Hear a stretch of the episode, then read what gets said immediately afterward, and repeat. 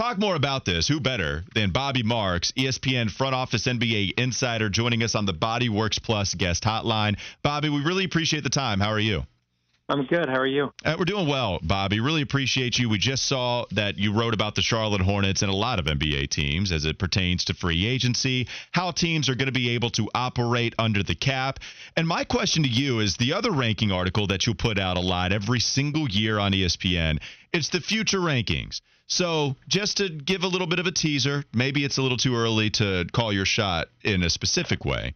But how much does this Brandon Miller selection at number two affect where you think the Hornets might rank in your uh, future rankings uh, coming up soon? I don't think it moves the needle. Um, I, I, really, I think we got to see what Brandon looks like on the court. Mm-hmm. Um, you know, I think if you ask me a year from now, you know, Brandon's coming off an all rookie year. Um, I think that certainly has a uh, bigger impact right now. But yeah, I mean, the future the future power rankings looks out in the next um, for the next three years here, but it's hard to you know it's hard to gauge where a player is you know in uh, in June than a, you know than from a year from now and everything like that. So I really like the pick. I thought Charlotte did a nice job. Um, certainly did a nice job with it in the draft as far as the direction um, they were able to go. Uh, I think you know certainly could have gone a lot of different directions here, but oh, I thought he was the best player. I thought Nick Smith um, had lottery you know, it was a lottery grade. I think certainly his injury history maybe, you know, plagued him a little bit. James Nnaji is a, uh, you know, I got to talk with him at, at length. Um, you know, I think he's just raw. Um, he's played limited minutes overseas, but he's, as I said on TV, he's a physical specimen. And Amari Baylor, Bailey's a nice, you know, nice, nice point guard who played well in the, in the pre-draft camp. So I thought they got four nice players. Uh, Bobby, it was reported just a week before the draft actually happened that Michael Jordan would sell majority stake in the franchise, but would still be lead governor through the offseason concerning basketball operations. I'm curious with you because you were with the Nets when Mikhail mm-hmm. Prokhorov purchased the sure. Nets back in 09. Uh, Bobby, this seems so hard. Like, how hard do you think it was for the Hornets to navigate something as important as the draft and even upcoming free agency when uh, there are so many important opinions to consider when making a second overall pick and beyond? I think the draft is a lot easier than free agency because you're trusting your talent evaluators, whether it be Mitch or Michael um, or Cliff. I think free agency is a, is a different animal because there's a cost associated with it. The draft is everything is slotted one to thirty. There's no negotiating um, from a financial. You're basically looking at your scouting reports and you're, you know, you're judging it from a from a talent perspective and how that player fits. Now we get into free agency in a, in a couple of days here. Now that's a different animal because at the end of the day, this is not Michael Jordan's money anymore. This is the new ownership group's money here. So when you're looking at certainly PJ uh, Washington and, and, Miles Bridges, two restricted free agents. Uh, certainly um, Lamelo's um, uh, ex- rookie extension, um, two for 207, I think five for 205 years 207. It's a big number.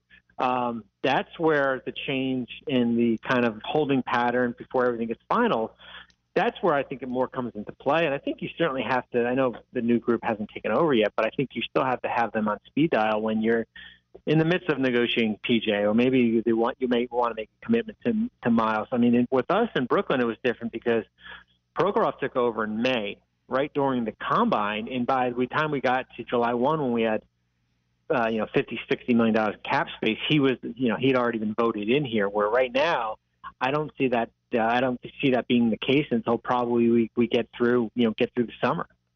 Bobby Marks joins us on the Bodyworks Plus guest hotline. You can follow him on Twitter at Bobby Marks 42. And Bobby, with them bringing in Brandon Miller, I've always said that the Hornets need to figure out this roster this offseason as far as figuring out who's going to be the big two, big three, etc.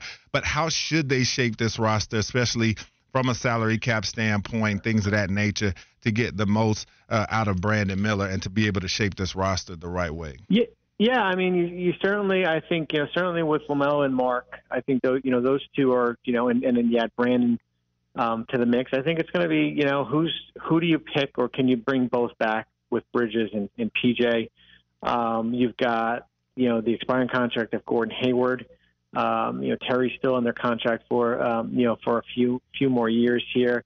I think it's just getting an idea of kind of what your starting five is going to look like, whether it be you know um, you know Miller and and, uh, and Bridges. I mean that's pretty intriguing. Then you got Mark Williams there. Um, you know what's the cost going to be associated with, as I said, with PJ here. Um, but I do think you're starting to I said it, you know, last week. I said this was probably the most important draft in franchise history, and I still mean that. And I think well, I'm intrigued to see these guys in summer league here. But I thought they did a really good job, and now you you start to see kind of a, a formation of uh, you know what this roster could be. And then when you talk about uh, bringing in Miller and him having that rookie deal, and then you talk about Miles Bridges and what he could potentially get, is there any chance Miles doesn't come back? Oh, sure. I mean, the likelihood is that he gets um, a qualifying offer, which is um, you know has to be by Thursday here, and I, I, it's hard for me to see a team going out and giving him an offer sheet just based on you know everything that's happened. You're basically inheriting a player that's going to be suspended for you know the you know first you know little bit of the season here to begin with. Um, would he come back and sign the one year qualifying offer? What's a comfort level with um, on a long term deal here? Um, so sure, I think there's you know, but I you know unless you know the Hornets pull the QO and uh, he go let you know he becomes an unrestricted free agent, um, you know that becomes a little bit of a challenge. But I just I I just, I just don't see a team out there giving him four for sixty in an offer sheet here, and then Charlotte Charlotte's on the clock, you know, having to you know match it. Well, and Bobby, that was going to be my next question. You mentioned four for 60. I mean, for me, it's been hard to try to gauge the type of money he's going to get because it, Mitch Kupchak was basically telling us He's going to be back, and it was going to be at about $30 million a year clip. But now, after missing a year because of his felony domestic violence arrest, yeah. he's going to miss the first 10 games of next season. I mean, even for someone as good as the, at this as you are, how do you assess his value right now with something that, I, I mean, he's kind of unprecedented eh, given him missing the year for this thing?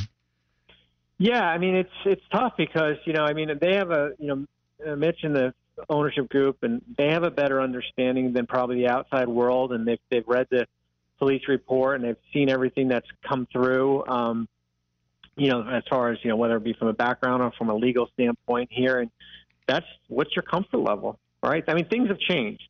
You know, on on talent alone, yeah, Miles is a you know twenty five thirty million dollar player, but last offseason things changed dramatically as a result of um, you know everything here, and um, is he looking for something short term and then maybe reestablish himself a year from now? I mean, certainly possible, but for me, I mean, I'm not, I'm, I'm not going more than you know, 13, 14, maybe 15 million dollars for him. That's that's you know, I'm, I'm, I'm not doing that.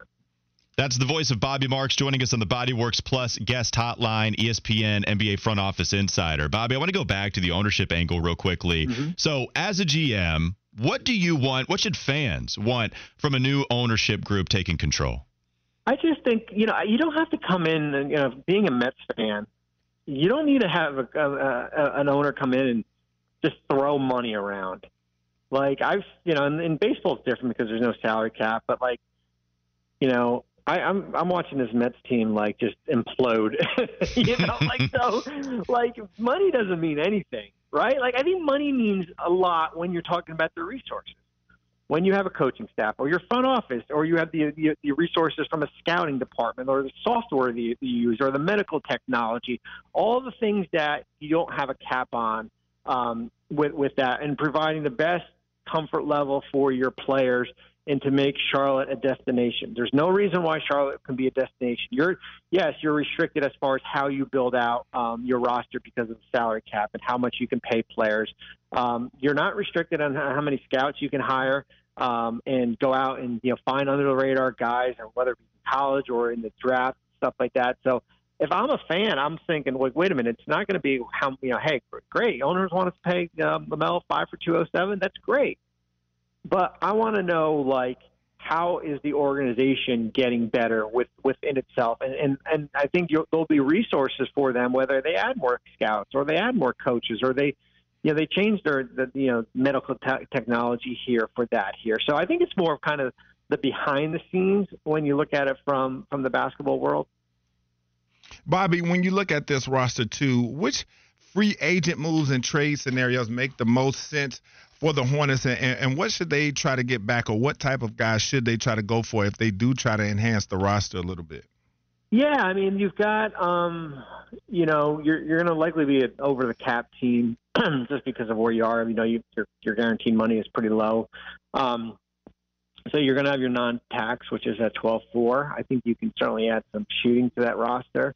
Um, from a trades perspective, I think you know Gordon's number is, is somewhat interesting if you maybe you're willing to take back money um, for players that um, that help you. I think the first couple of days of free agency kind of sets the table as far as kind of who's available and who's not. I think Gordon's number has available uh, uh, has a lot of value too because there's a lot of teams out there, um, you know, that are looking to you know move off money. Hey, if you if you wanted to get um, you know um, John Collins and inherit that money, you probably wouldn't have been able to do that. And I think those are the type of deals that you were probably looking at. That teams that some of these higher spending teams that have length on years, um, you know, swapping it out for an expiring contract. It's a very busy man joining us on the Bodyworks Plus guest hotline in between the NBA draft and upcoming NBA free agency. Bobby Marks, ESPN NBA front office insider, joining us here on Wes and Walker. Bobby, we really appreciate the time, man. Thank you so much. Thanks, Bobby. Thanks, guys. Appreciate it. Thank you.